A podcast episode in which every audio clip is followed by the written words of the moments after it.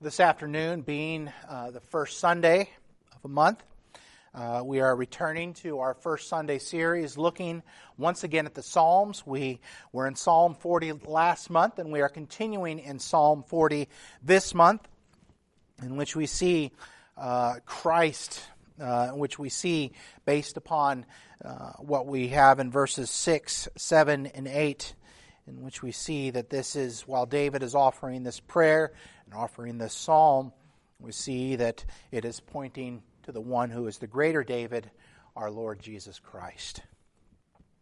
Let us hear once again from Psalm 40. To the choir master, a psalm of David. I waited patiently for the Lord. He inclined to me and heard my cry. He drew me up from the pit of destruction out of the miry bog. You set my feet upon a rock, making my steps secure. He put a new song in my mouth, a song of praise to our God. Many will see and fear and put their trust in the Lord. Blessed is the man who makes the Lord his trust and who does not turn to the proud, to those who go astray after a lie. You have multiplied, O Lord my God, your wondrous deeds and thoughts toward us. None can compare with you.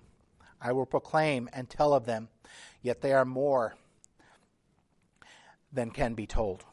In sacrifice and offering you have not delighted, but you have given me an open ear. Burnt offerings and sin offering you have not required. Then I said, Behold, I have come. In the scroll of the book it is written of me, I delight to do your will, O my God. Your law is within my heart. I have told the glad news of deliverance in the great congregation. Behold, I have not restrained my lips, as you know, O Lord. I have not hidden your deliverance within my heart. I have spoken of your faithfulness and your salvation. I have not concealed your steadfast love and your faithfulness from the great congregation. As for you, O Lord, you will not restrain your mercy from me. Your steadfast love and faithfulness will ever preserve me. For evils have encompassed me beyond number, my iniquities have overtaken me, and I cannot see. They are more than the hairs of my head. My heart fails me. Be pleased, O Lord, to deliver me. O Lord, make haste to help me. Let those be put to shame and disappointed altogether who seek to snatch my, away my life. Let those be turned back and brought to dishonor who delight in my hurt. Let those be appalled because of their shame who say to me, Aha, aha. But may all who seek you rejoice and be glad in you. May those who love your salvation say continually, Great is the Lord. As for me, I am poor and needy, but the Lord takes thought for me. You are my help and my deliverer. Do not delay, O my God. Let us pray. Father, we have heard these words, which are your truth, your voice to us. And we pray, O oh Lord, that you would do your good work in us. We pray that you would command us what you will, and that you would give us what you command. We pray you would reveal afresh to our hearts our Lord Jesus Christ. We pray that from your word today you would speak to us. Guide the preacher, keep him chained to the text of your word so he may freely declare truth. Help him to be clear, help him to be accurate, help him, help him to be understandable. Declaring that which is true, knowing that it is true. We pray these things in Jesus' name. Amen. As we mentioned last time, Psalm 40 comes as at a uh, Psalm 40 comes towards the end of several different laments. Uh, throughout the Psalms, we have seen a number of laments. Uh, the previous three Psalms, is, uh, in particular, we're speaking of pain, we're speaking of uh, difficulty, we're speaking of suffering. And in verse 40, uh, Psalm 40 here, we have the answer, uh, which actually continues uh, through uh, Psalm 41 as we end the first book of the Psalms. As you know, the Psalms are broken up into five different books, five different sections, and we're nearing the end of the first book of the Psalms.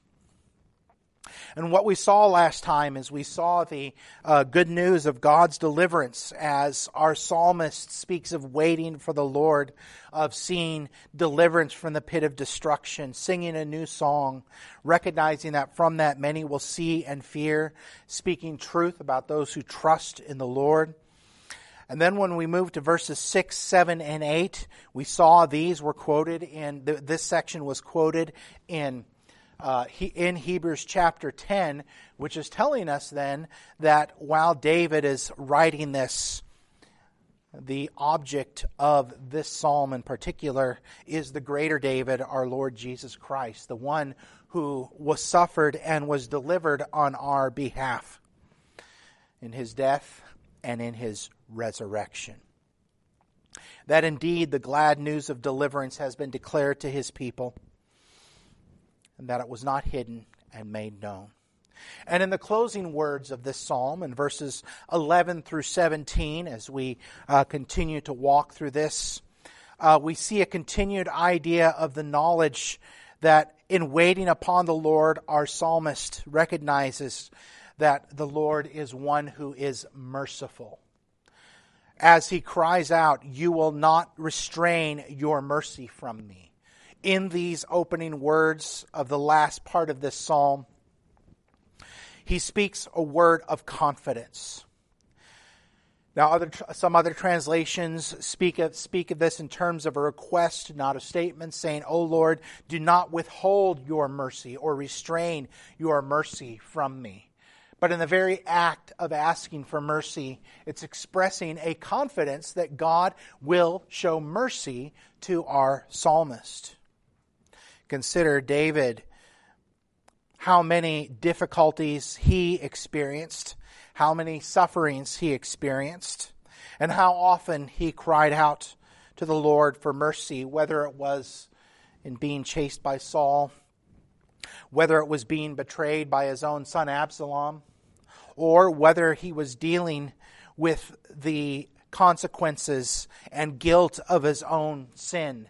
In particular, we think of when he uh, violated um, Uriah and Bathsheba, in which he sinned against the Lord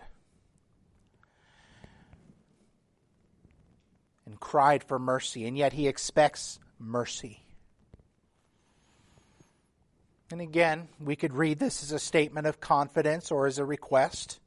Charles Spurgeon says this, O Lord, do not restrain your mercy from me, or as it is written here, Spurgeon says this might be more correctly be read as a declaration of his confidence that help would not be refused. And so even David expressed confidence that the Lord would show mercy to him, for God had promised mercy to those who had trusted in him. But let us also consider the ultimate object of this verse and of this psalm, our Lord Jesus Christ, who really truly is the one all of Scripture points to. We have never properly completed a study of the Scriptures if we do not ask the question how is Christ relevant to this passage? We have never, we have not completed our study if we don't ask that question. But consider our Lord Jesus Christ, toward whom the Father withheld his tender care and his mercy. For Jesus Christ, as it is said, he who knew no sin became sin, so that we might become the righteousness of God. And Spurgeon again says, But whether we view this utterance as the cry of prayer or the avowal of faith, in either case it is instructive to us who take our suffering Lord for an example, and it proves to us how thoroughly he was made like unto his brethren. For our Lord Jesus Christ, in and of himself, had no need of mercy. For mercy is get is receiving that which we is is not receiving that which we deserve. We deserve just punishment. We deserve the wages of sin. Jesus did not deserve any of that. He had no need of mercy, But as he who knew no sin became sin so that we might become the righteousness of God, he, according to our guilt, needed God's mercy to deliver him from death, to deliver him from the cross, which he did find in the resurrection. We even see our Lord crying out to, to the Lord in his various different times of prayer before his, uh, before his betrayal, on the night in which he was betrayed. But our brothers and sis- my brothers and sisters in Christ, because our Lord had that need, you and I have this confidence. He will not restrain his mercy from us. He is always merciful to those who are in Christ Jesus. Even as we learned in Hebrews, in his discipline of his people, it is he is merciful. We must be very careful that while we must properly understand the judgment and justice of God and his wrath, we must also remember that in Christ Jesus we know the friendly face of God. If we are in Christ, we must not view God as one who is waiting around the corner, just hoping, looking for us to fall so he can come down hard on us. That is not God for us in Christ. We have known his kindness, and even in his correction and training of us, he is kind. And so we have the expectation of mercy. So, in the weight of our own sin, just remember his mercy. For in that we have the declaration of the gospel. Back in 2009, which I think about it, sounds like it was just yesterday, but was actually 15 years ago. A pastor in Dallas uh, told a story, in the Dallas area, told a story about a rose. In which he went to a church service and he brought an unbeliever, unbeliever who was engaged in some um, un, uh, ungodly relationships. And he thought this would be an opportunity for this person to hear the gospel. And the pastor got up and he passed and he held up a rose. And he says, Everyone see, everyone see this rose, how nice it is and, and how, how, how wonderful it is. And he passed it around. And then he said, I want you to, I want all of you all to pass it around and smell it and feel how soft it is. And he went on then to talk about sexual relations and how damaging they can be and all, and which are true things. And then he came back and he said, after the end of it, he said, Where's my rose? Someone brought it up and it was all broken and tattered and torn and falling apart. And he said, Who in, who in this room would want this kind of rose? And this pastor, this is before he's a pastor, he, said, he, he described it. He said, And I was angry. I wanted to get up and do violence to this man. He says, Because Jesus wants that rose. Jesus wants that rose because you and I are that rose.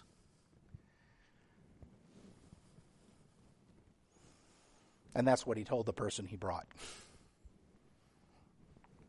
Because that's the essence of the gospel. We who did not deserve mercy got mercy because Christ became that broken rose on our behalf.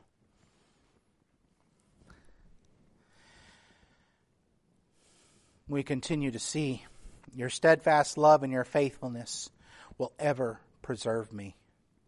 Here we see the confidence of our Lord. We see David's confidence, for he, uh, in covenant, recognizing God's character and nature, understood that God would be faithful and true. But consider our Lord upon the cross, again, not needing mercy in and of himself, bearing our, our iniquity, sought deliverance, as Hebrews chapter 5, verses 7 and 8 tell us. So also Christ did not exalt himself to be made a high priest, but was appointed by him who said, You are my son. Today I have begotten you. And we see, and we also continue to see in Hebrews chapter 5 that in that though he did not exalt himself, we see that he cried out and was heard on account of his own reverence.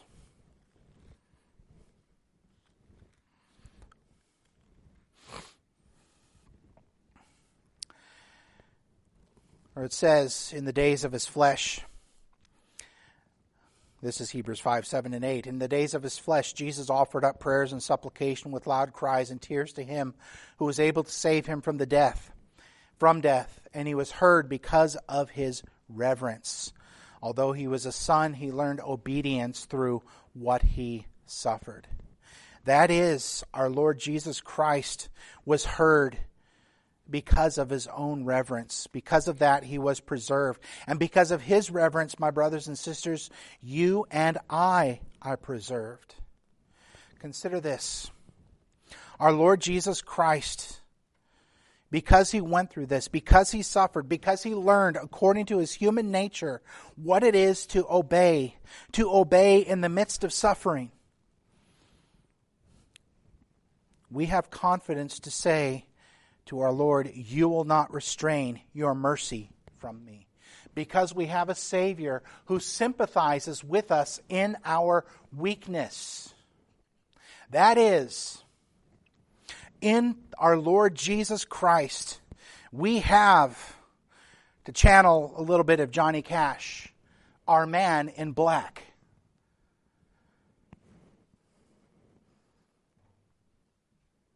Those of you may not know the song, he talks about how he wears black because of those who are who are who suffer in different ways in sympathy with them. We have our Lord who sympathizes with us in our weakness but without sin. And because of that, we have this great confidence. Your steadfast love and your faithfulness will ever, ever preserve me. What is the evidence that his steadfast love and his faithfulness is with his people? Conventional wisdom would tell us that it is because we have attained to certain things.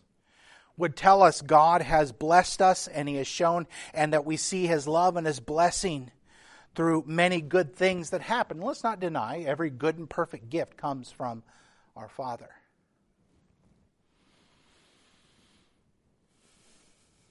But getting all the things that we want is not true and sure evidence of God's love, nor is experiencing pain and difficulty sure and certain evidence that God is against us.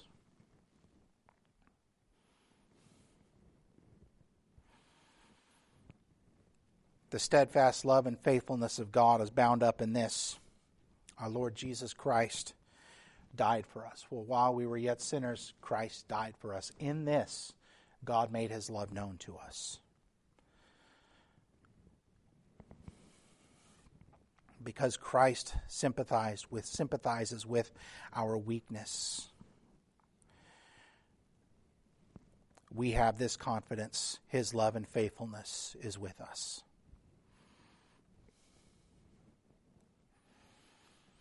Your steadfast love and your faithfulness will ever preserve me. That is what keeps us his love and his faithfulness.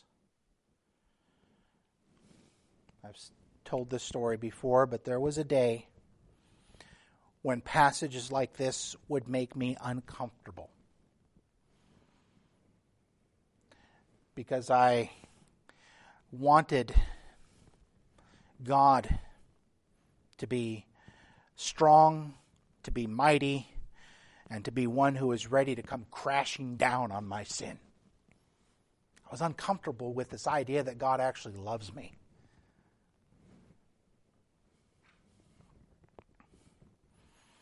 But this is the truth, my brothers and sisters.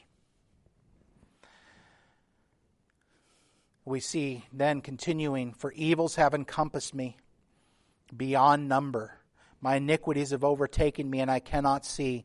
They are more than the hairs of my head. My heart fails me. put in its original context, how many times was David beset with evil? We mentioned earlier whether Saul was pursuing him or his son Absalom taking his throne, driving him into exile, or again, feeling the weight of his own sin.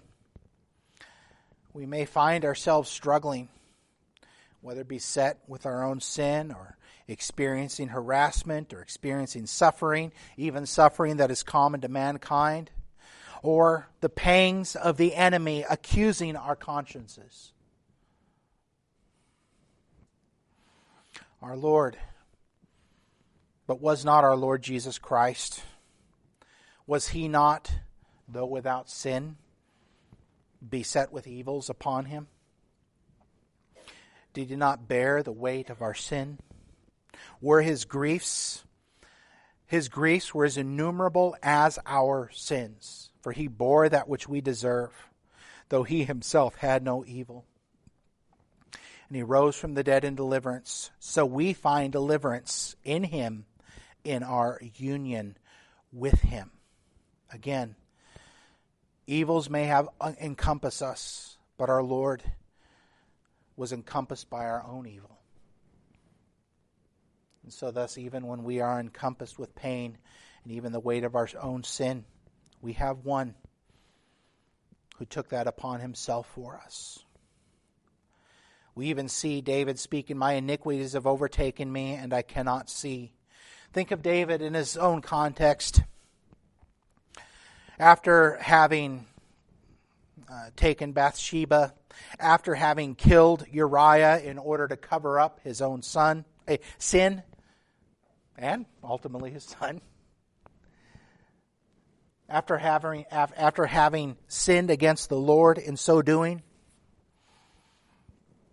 not only broken the seventh commandment, broken the sixth commandment, broken all of them in what he did, for he also coveted that which is that which uh, was not his.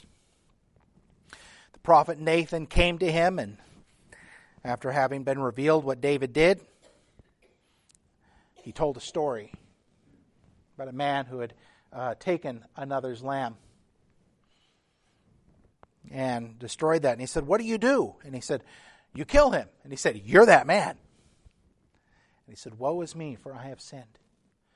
And David was indeed beset with his sin. He was aware of his sin,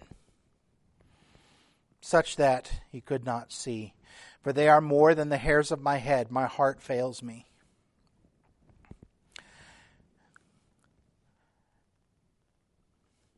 but our transfer, but our guilt of our sin was transferred to our Lord Jesus Christ. And that transfer was real and complete, such that in our Lord Jesus Christ we see, as that old classic hymn says, the man of sorrows. What a name. Came he to die for, for me. We truly justly deserve anything our iniquities bring to us, but our Lord Jesus Christ was overtaken with them. In fact, we could even say of our own sin, just as David did, they are more than the hairs of my head.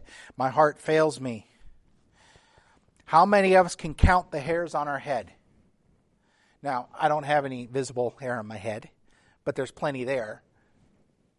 Well, what's left? There's plenty there. I still wouldn't be able to count what's left nor would you, any of us. But our sins are more than the hairs of my head, of our heads. None of us have a leg to stand on. David did not. None of the heroes of the Old Testament scriptures had a leg to stand on in that regard. Not David, not Abraham, not Gideon, not any of them. Such that our hearts fail us. Again, Charles Spurgeon says the pains of the divine penalty were beyond compute, and the Savior's soul was so burdened with them that he was sore amazed, and the very heavy, even unto a sweat of blood. His strength was gone, his spirit sank, he watched in agony. Do we not remember in the Gospel of Luke, my brothers and sisters, when our Lord in at the at the at, at his suffering cried out, Eloi, Eloi, lama sabachthani. My God, my God, why have you forsaken me? Oh, how often do we refuse to look at our Savior in that light? We may want the strong Savior, the Lion of Judah, and that He is. But before we have that, we need the one who is the Lamb of God, who in His weakness suffered for us and has sympathized with our weaknesses, who died for our sin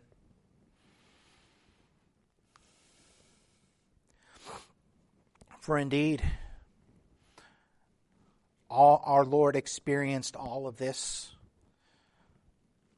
even though he was without sin, because our iniquities overtook him. That transfer was real. And so we can take such a cry to our God in Christ, and it means something for us. And the reason why is because to quote an ad campaign with which I'm not familiar with at all, he gets us. Again, I know little about the advertising campaign about which the Christian interwebs right now seem to be all worked up. But we have a Savior who gets us. I have no idea what the ad campaign means and what they're saying. But I like, this, I like the statement for the believer Our Lord gets us. And because He gets us, we get Him.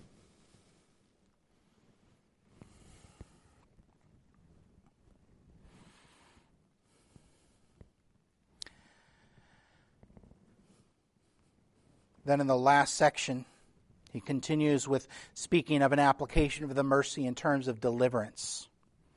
That though his heart fails him, though the uh, hairs of his head, uh, hair, the iniquities are more than the hairs of his head, he says, Be pleased, O Lord, to deliver me.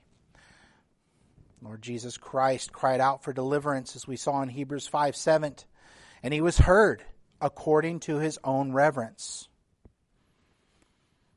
How many times did David cry out to the Lord? How many times have we cried out to the Lord for deliverance, seeking God to make haste? Throughout the stories of the Old Testament, we see the people of God going to the Lord saying, Help us.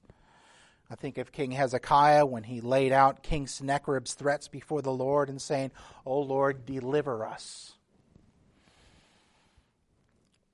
All of these are pointing to a greater deliverance.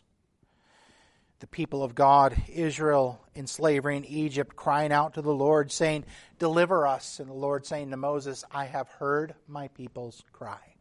Go and tell them. And go tell Pharaoh, Let my people go.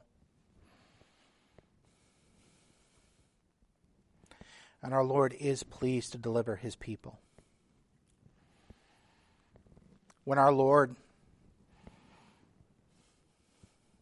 on our behalf, was as Hebrews 5 7 sought deliverance.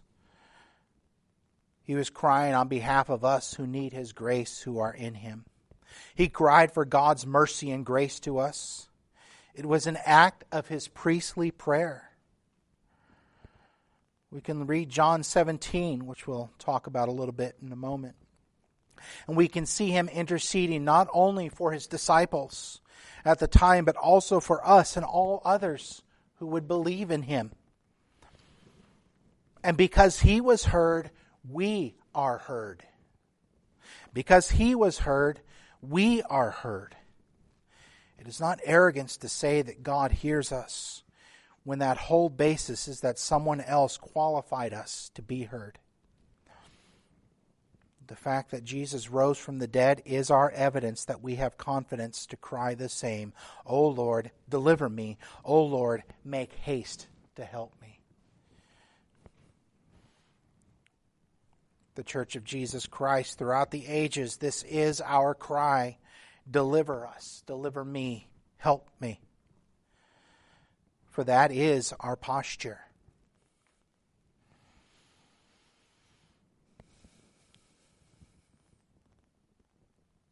That is the place in which we live as needy people seeking the care of God, seeking His love and kindness that's for us in Jesus.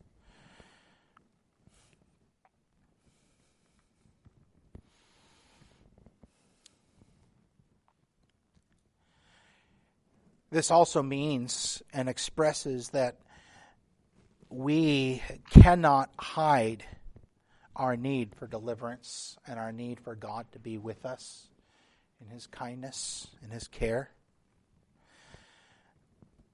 How often, even before the Lord, we may try to put on a face and say, I'm okay, you're okay. And try to pretend all is okay.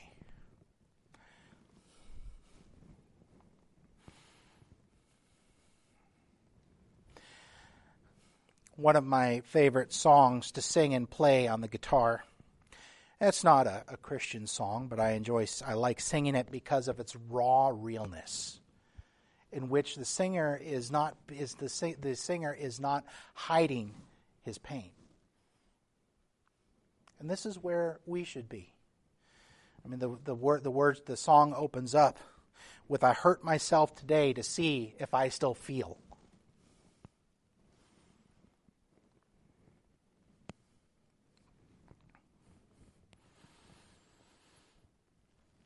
And so we must be such before the Lord, open and honest in our need for care and deliverance. He then moves on now to express something else. That in the pain and in the, those who have opposed him, let those be put to shame and disappointed altogether who seek to snatch away my life. Let those be turned back and brought to dishonor who delight in my hurt. Let those be appalled because of their shame who say to me, Aha, aha. Think of David when Absalom had uh, driven him into exile from Jerusalem and sat upon the throne, and he could say, and he said, uh, and he essentially said, Aha, aha, I have defeated you. But then Absalom found the shame that he had thrown upon David. Even Saul, or we think of the various different enemies of Israel throughout the ages. But he says, Let those be put to shame and disappointed altogether. Again, another commentator he says it is to the infinite confusion it is to the infinite confusion it is to the infinite confusion of Satan that his attempt to destroy the Savior destroyed himself. The diabolical conclave who plotted in council are now alike put to shame, for the Lord Jesus has met them at all points and turned their wisdom into foolishness. That our Lord, even in his death upon the cross, at what appeared to be his moment of shame was in reality his moment of victory. Let those be put to shame and disappointed altogether who seek and snatch away my life. One of my favorite uh, stories in the scripture. And let those be turned back and brought to dishonor who delight in my hurt. One of my favorite stories in scripture is one that is kind of comical. I think of the instance in which Israel's enemies, the Philistines, uh, nabbed the Ark of the Covenant and took it. And we see in 1 Samuel chapter 5 and 6, we see the Philistines uh, moving the ark to several parts of their territory and moved it because wherever uh, it was, the people there were afflicted with tumors or uh, could be translated as hemorrhoids. It afflicted the people in each town in which it was taken.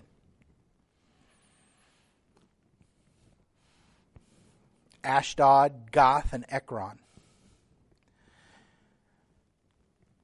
And in Ashdod, the final place where the Philistines took the ark, they put it in their temple next to the statue of Dagon. The statue of Dagon was found prostrate, that is, fallen down in front of the ark the next morning, beheaded.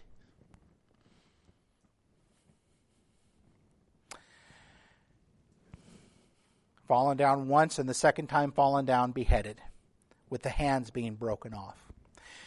And Philistines and the Philistines sent word, you can have it back. We don't want this anymore. But even those battles and the many other battles are but types of a greater battle. The battle of the prince of the power of the air, under whose dominion all of humanity submitted itself to in the garden. In so doing, we placed ourselves under the wrath of God and under the dominion of death. But in Christ Jesus, the prince of the power of the air has been defeated. Our sin has been defeated. And we have been taken out from underneath God's wrath and placed in his care. While the Son of God was being crucified, the powers of darkness were being, behind the scenes, stripped of their power. Even death, 1 Corinthians 15, the greatest enemy, has been defeated. Death has breathed its last.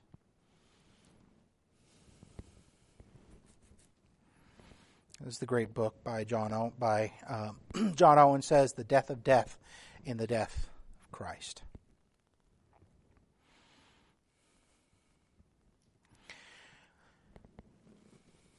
It says, Let those be appalled because of their shame who say to me, Aha, aha. Indeed, how many times have those who persecuted God's people been the object of scorn only to see themselves be ashamed? But in Christ on that day, all the insults, all the scorn, all the shame shall be returned infinitely.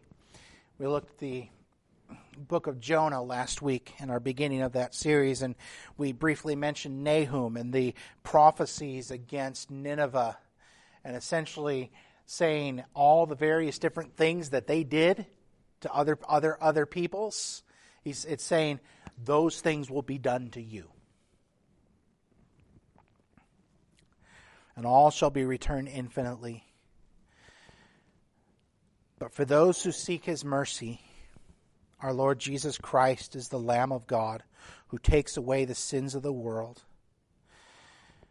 But let us also remember that for those who might despise him, he is not the Lamb of God who takes away the sins of the world, but he is indeed the Lion of the tribe of Judah who devours his enemies. This is a reality.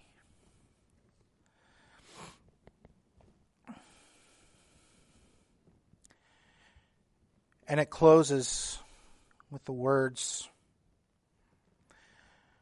of verses 16 and 17. We now see a contrast. He says to the enemies, May they be disappointed, may they be dishonored, may they, may they be shamed. But now, in contrast, he says, But may all who seek you rejoice and be glad in you. May those who love your salvation say continually, Great is the Lord.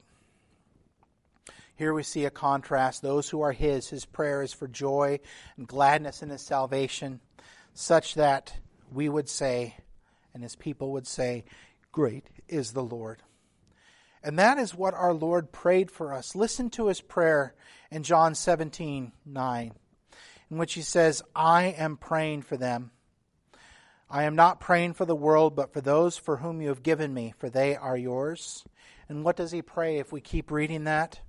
He prays that his people would be kept and would continue enduring in himself, just as he consecrated himself for their sake, and that they would be sanctified in the truth. Oh, now, there might be those who would say, well, he was just praying for his disciples there. He wasn't really praying for us.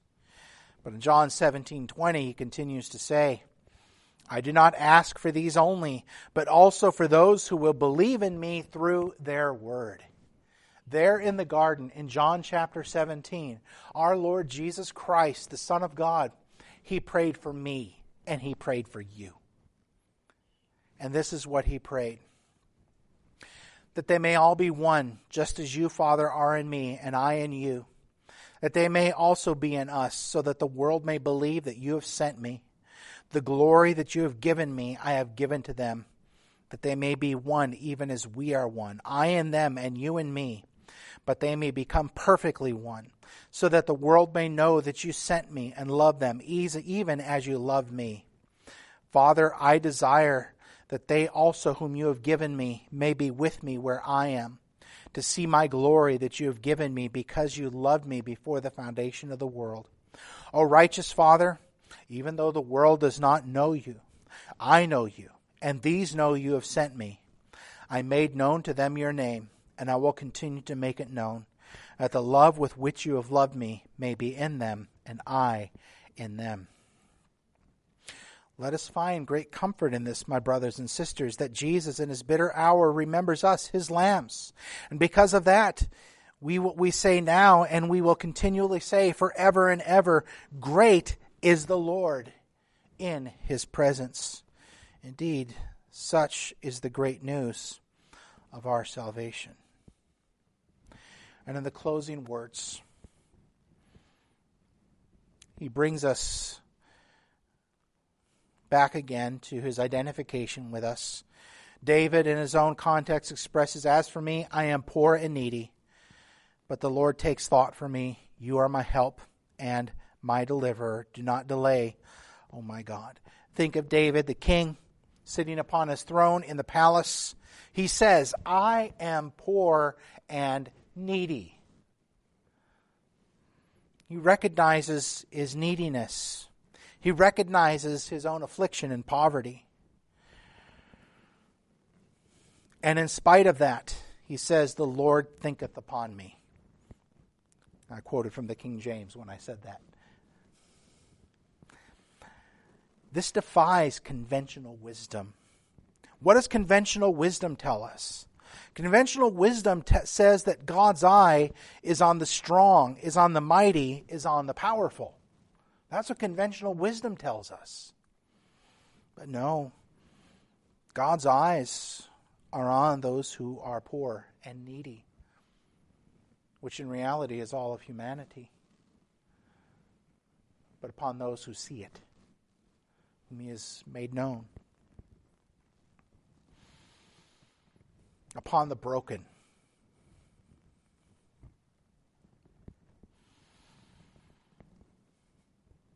Think of our Lord who was despised and forsaken, who, when he was arrested, and we saw that his disciples all stood right beside him and went with him. No, they didn't. They scattered and took off running. They all did what Peter did essentially denied him. But he knew that his Father was with him, his help and deliverer. As a matter of fact, upon the cross, people would say, You're the Messiah, deliver yourself. If you were truly the powerful Messiah, indeed, you wouldn't be in this place. But God's eye is upon him. And so his eye is upon us. He Christ is our hope and deliverer. His eye is on us because of Christ. Not because of our greatness, our numbers, our strength, our riches, but be- it's because of our poverty. It's because of our neediness. So we can say with Christ, Our Lord, the Lord, thinks of us, that He is our help, that He is our deliverer. This confidence is ours, my brothers and sisters. As we look at these Psalms, and as you read through them, I highly recommend reading through the Psalms regularly. These Psalms give us the freedom to be real and raw with God and to express our hurt and our pain and our fears.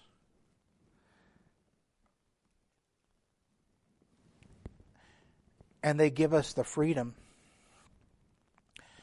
to express confidence in God's love and kindness to whom Christ is pointed, and of, uh, of which that is in Christ Jesus that all of these Psalms point to in various different ways.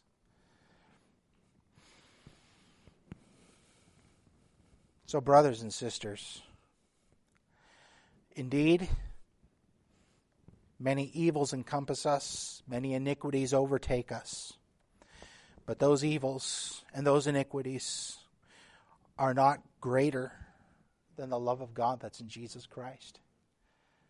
And so let us take that before the Lord and with confidence go before Him and say, You will not restrain your mercy from us. Because He did not, because Jesus lived and died for us. We have our advocate. Let us pray. Father, blessed be your name. And we thank you that our Lord Jesus Christ did this for us. That while David wrote these things, he was speaking, writing under the inspiration of your Spirit of one to come. And we thank you that Jesus is this for us. We pray these things in Jesus' name. Amen.